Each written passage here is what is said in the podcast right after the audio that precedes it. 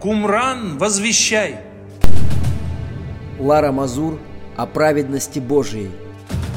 Экспромт. Вы знаете, как превозносится в Писании вера. И как она фактически отделена от дел закона. Вот она отдел отделена. И Слово Божие, вот Ирина до этого еще зачитывала о том, что «почитайте же себя мертвыми для греха, живыми для Бога». То есть это, можно так сказать, считайте, почитайте, считайте себя мертвыми для греха, живыми для Бога. Потому что Христос нас заменил на кресте. Его распяли за нас, за наши согрешения, за наши грехи. Его, понимаете, и вместе с ним на этом распятии пригвоздили бывшее в нас рукописание, закон, в котором перечислены там все эти грехи, понимаете? Что десятина пригвождена, что грех твой весь всякий, он заместил тебя на кресте. Он меня заместил, он всех нас заместил. И в этом случае, если мы верою содержим себя мертвыми для греха, живыми для Бога, верою, а не фактом, верою, нам тогда его праведность меняется. От того и говорится, праведность от веры, независимо от дел. Вот эти слова надо распечатать в голове. Мы имеем праведность независимо от дел наших. Это праведность Божия, которая является безукоризненной чистой одеждой, которую мы надеваем на себя и приходим на пир Божий. А он говорит, ваша праведность, как испачканная одежда, вас обязательно выкинут вон с вашей праведностью, понимаете? Вот это вразумление человеку надо услышать. Все мы много согрешаем, говорит Павел, но мы имеем избавление. Если вы имеете общение друг с другом, то ходите во свете, и кровь Иисуса Христа освобождает вас от всякого греха. Вы посмотрите, какое мерило. Это вот к э, словам Анны о единстве. Если вы имеете общение, ходите во свете, и тогда кровь Иисуса Христа освобождает вас от всякого согрешения. Все мы много согрешаем, говорит Павел, но нас может освободить то, что, во-первых, мы даем обещание Богу доброй совести, то есть мы всегда будем констатировать, если мы выпадаем из веры. Если мы выпали из веры, мы обязательно должны это понимать и видеть. Для того, чтобы наша плоть, которая удалена от Господа до времени, мы ходим по земле во плоти, а верою мы погибли, воды Ноя нас поглотили, мы как первый мир умерли, а встали оказывается без тела, оказывается без плоти. И тогда греха на нас нет. Мы верою совоскресли со Христом. Вот какая конструкция к оправданию нашему.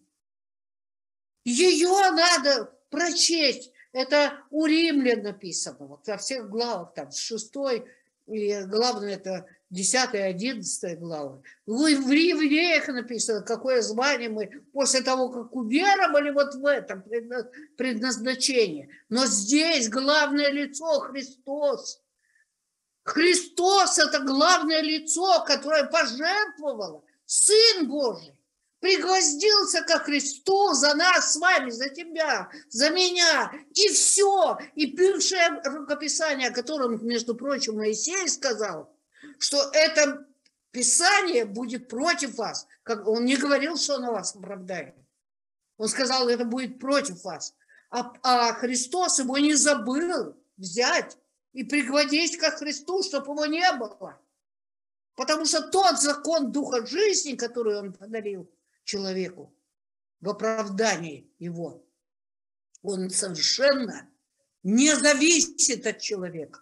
Это праведность Божия, это хитон его праведности, который он на теле своем, в которое мы с вами, как, как Христовые, как дети Божии, родились в храм его тела. Потому он сказал, я созиждю этот храм в три дня его, потому что он умер и в три дня воскрес. И он созиждил этот храм. Отныне мы рождаемся в храм тела его, который укрыт его праведностью, понимаете? И мы носим его звание, мы имеем его ум, потому что ум Христов находится во главе его тела. Вот тогда, когда мы веру это в себе имеем, нам меняется праведность независимая. Мы становимся народом Божиим, мы становимся его наследниками, мы становимся царственным священством, взятым в удел. Мы становимся церковью первенцев, написанной на небесах. Вот это звание не принадлежит человекам. И никакой их праведности. Ты носишь постоянно на себе эту человеческую бездарность, понимаешь? Человеческую, пытаешься какую-то водворить на себя праведность, ее не будет. Ее нет, она уничтожена первым миром, потоками вода, вот в которые ты легла она уничтожена, эта праведность. Ты мертва для греха, а верою жива для Бога. Вот эту веру, эта вера называется Божия. Эта вера меняется человеку в праведность, как, как Аврааму это вменилось в праведность. Вера его вменилась в праведность. Менится и вам, рассуждающим так. Вот она вменяется нам праведность.